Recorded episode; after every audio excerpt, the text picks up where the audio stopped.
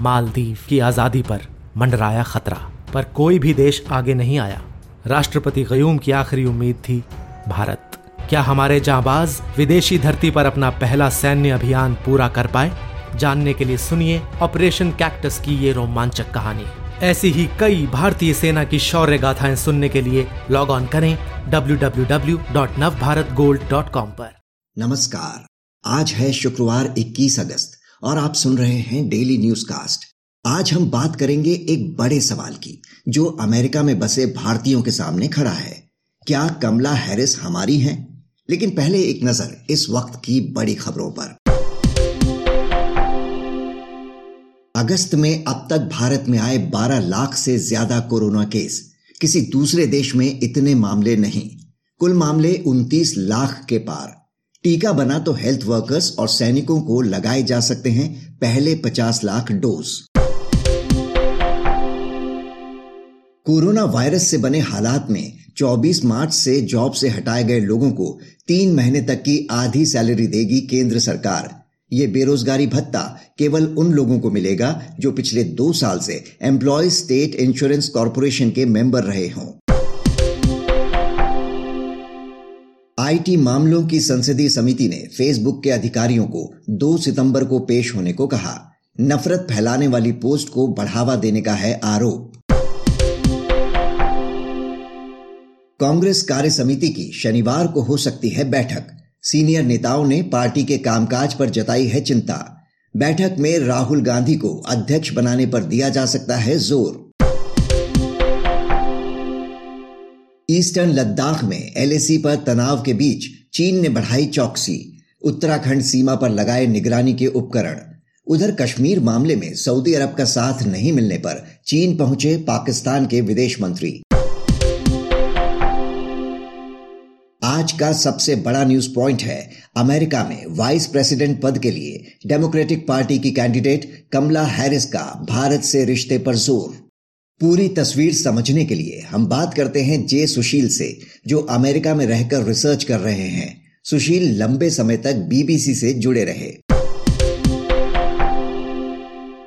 भारतीय मूल की सीनेटर कमला हैरिस अमेरिकी उपराष्ट्रपति पद के चुनाव के लिए डेमोक्रेटिक पार्टी की ओर से औपचारिक रूप से उम्मीदवार बन गई हैं। किसी प्रमुख पॉलिटिकल पार्टी से इस पद का टिकट पाने वाली वे पहली भारतीय अमेरिकी और पहली अश्वेत महिला बन गई हैं। अपनी स्पीच में उन्होंने प्रेसिडेंट ट्रंप पर निशाना साधते हुए खुद को भारत और जमैका के आप्रवासियों की बेटी बताया। सुशील जी, अमेरिका में बसे भारतीय इसे कैसे देख रहे हैं? क्या वे इसे एक हिस्टोरिक मोमेंट मान रहे हैं?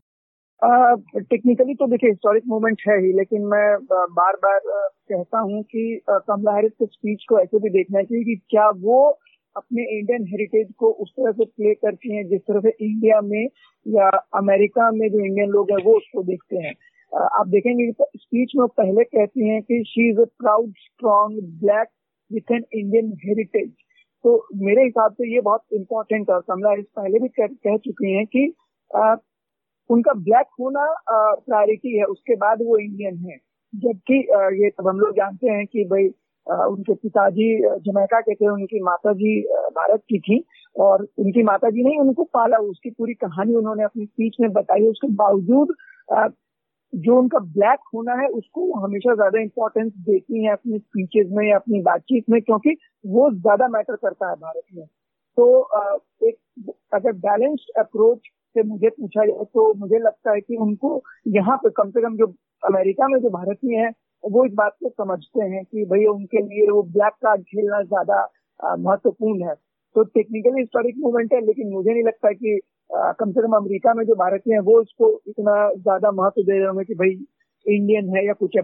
हाँ भारत में मैंने देखा कि लोग इस बात पे बहुत उत्साहित हैं आह्लादित हैं कि भाई वो इंडियन ओरिजिन की इंडियन ओरिजिन की है। लेकिन कमला हैरिस का जो पॉलिटिकल रिकॉर्ड है, वो भी देखना चाहिए। सिर्फ़ इसके इंडियन ओरिजिन को देखने से हमें कमला हैरिस की राजनीति और कमला हैरिस का परस्पेक्टिव नहीं समझ में आएगा।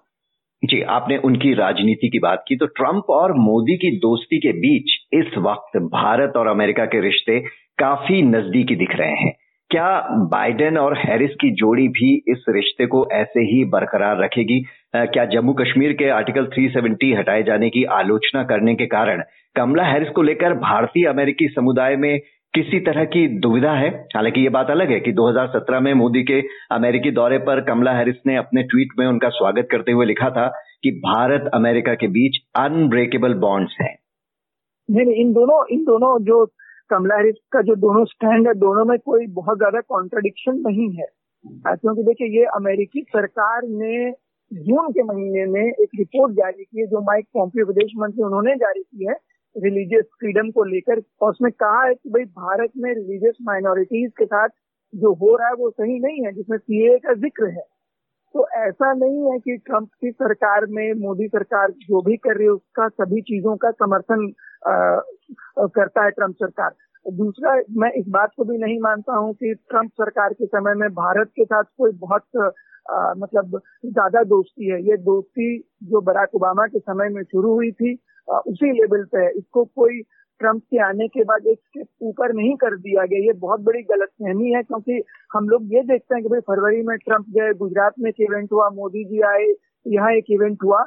लेकिन टेक्निकली आप देखिए कि फ़ायदा क्या हुआ है। फ़ायदा बहुत ज़्यादा नहीं हुआ है। ट्रंप ने एच वन बी वीज़ा पर रोक लगाई है।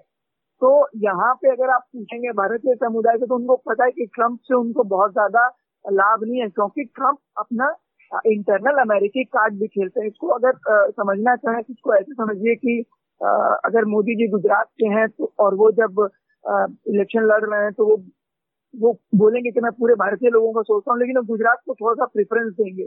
तो इस तरह की एनोलॉजी में समझना होगा।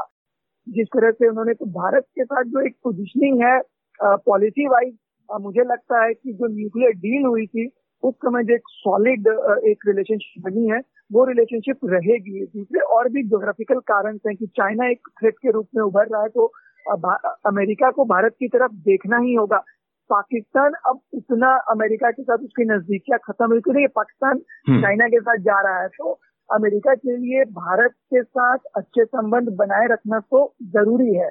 इसमें प्लेआउट कैसे करेगा हारिस के समय वो देखना पड़ेगा क्योंकि ट्रंप के समय मैं मैं समझता हूँ ट्रंप के समय कोई बहुत फ़ायदा भारत को नहीं हुआ उस तरह से। भले ही ऑन द पेपर दिखे कि हाँ भाई दोस्ती बहुत है। सैन फ्रांसिस्को की डिस्ट्रिक्ट अटॉर्नी और कैलिफ़ोर्निया के अटॉर्नी जनरल के तौर पर हैरिस ने अभियुक्तों के बजाय पुलिस का पक्ष लिया था। इसे लेकर उन पर यह आरोप भी लगे कि हैरिस एक पुलिस वाली हैं। लेकिन जॉर्ज फ्लाइड की मौत के बाद से ही वे लॉ एनफोर्समेंट रिफॉर्म्स की वकालत कर रही हैं, जिसके बाद लिबरल्स का समर्थन उन्हें मिला है। तो भारतीयों के अलावा बाकी कम्युनिटीज में अभी उनकी छवि कैसी है? क्या वे भी उनके लिए एक्साइटेड हैं? देखिए जॉर्ज फ्लॉइड वाली जो घटना थी, उस समय हम सब जानते हैं कि जब तक जॉर्ज फ्लॉइड वाली घटना है उससे पहले तक कमला हैरिस खुद राष्ट्रपति पद की रेस में थी और वो लूज आउट कर, हार गई उनसे जो बाइडन से। तो उसके बाद कमला हैरिस के पास she has nothing to lose तो इसलिए उन्होंने जॉर्ज फ्लॉइड वाले मामले में बहुत कड़ा स्थान लिया और ब्लैक लोगों के साथ आई। और ये बिल्कुल वाजिब आलोचना उनकी रही है कि उन्होंने कई ऐसे संगठनों के साथ काम किया है जो और जो नस्लवाद को बढ़ावा देते हैं या टुवर्ड द पुलिस रहते हैं ये उनका पूरा कैरियर इस तरह से रहा है कि उन्होंने कोई बहुत जिसको कहते हैं रेडिकल स्टैंड कभी नहीं लिया। तो जो जो डेमोक्रेट पार्टी का जो लेफ़्ट लीनिंग धारा है वो उनको बिल्कुल नहीं पसंद करता था। लेकिन हाँ जॉर्ज फ्लॉइड के घटनाक्रम में आ, उनकी राजनीति में एक, एक रेडिकल एलिमेंट वो लेकर आया और शायद ये एक बहुत बड़ा कारण था कि जो बाइडेन ने उनको चुना है। हम्म। क्योंकि तेरह परसेंट ब्लैक वोट्स हैं। उसके बाद जो अगली रणनीति है कि अगर जो बाइडेन बनते हैं तो चार साल के बाद वो इक्यासी साल के हो जाएँगे। तो उसके बाद कौन, वहाँ से फिर इस राष्ट्रपति पद की रेस में रिले में कौन रहेगा? तो चार साल के बाद भी कमला एक इम्पोर्टेंट कैंडिडेट बन के उभर सकती है फॉर द प्रेसिडेंशियल रेस तो ये जो डेमोक्रेट पार्टी की राजनीति है और जो कमला हैरिस की पॉलिटिक्स रही है, वो जॉर्ज फ्लाइड के बाद अलाइन अलाइनमेंट हो रही है। मुझे बहुत आश्चर्य इस बात का हो रहा है कि पहली बार संभवतः अमेरिका में ऐसा हो रहा है कि रिपब्लिकन पार्टी ने क्लियर कट रेसिस स्टैंड लिया है और डेमोक्रेट पार्टी बिल्कुल क्लियर कट ब्लैक लोगों के साथ है। और ऐसे छोटे छोटे इंसिडेंट्स हैं, जैसे एक अभी घटना सेंट लुइस में हुई थी, जब जॉर्ज को लेकर प्रदर्शन हो रहे थे तो एक व्हाइट कपल था, वो बंदूक लेके निकल गया था बाहर किससे उसको बंदूक दिखा रहा था, जिसकी बहुत आलोचना हुई।